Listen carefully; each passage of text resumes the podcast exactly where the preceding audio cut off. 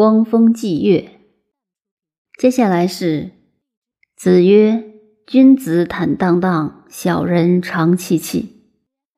学而篇中说，人不知而不愠，不亦君子乎？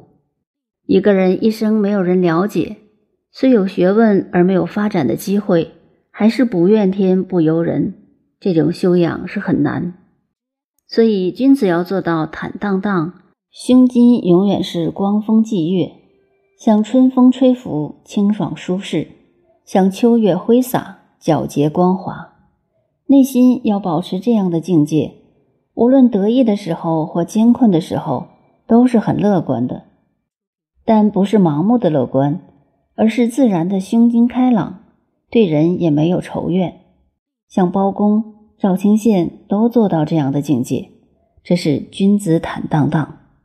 至于小人呢，小人长戚戚，小人心里是永远有事情的，慢慢就变成狭心症了，这是笑话。借用生理的病名来形容心理上的病态。小人永远是憋住的，不是觉得某人对自己不起，就是觉得这个社会不对，再不然是某件事对自己不利。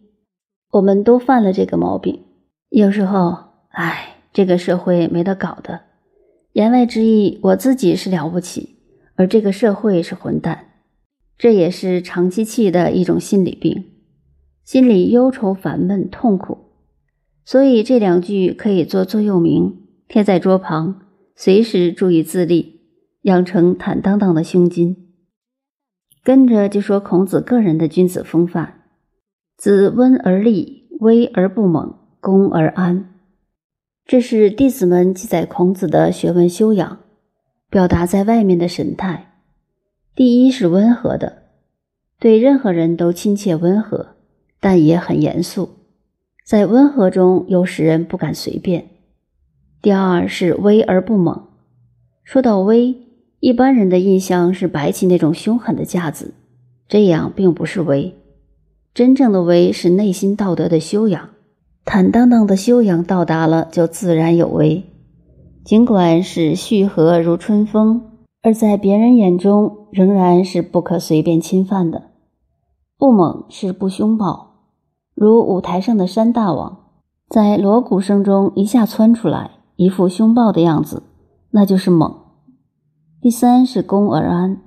孔子对任何事、任何人非常恭敬，也很安详，也就是既恭敬又活泼，不呆板。第三点也等于第一篇学而的注解。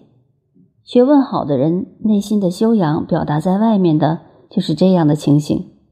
而以孔子来作为榜样，用白话翻译过来就是有庄严的温和，有自然的威仪，而并不凶狠，永远是那样安详而恭敬的神态。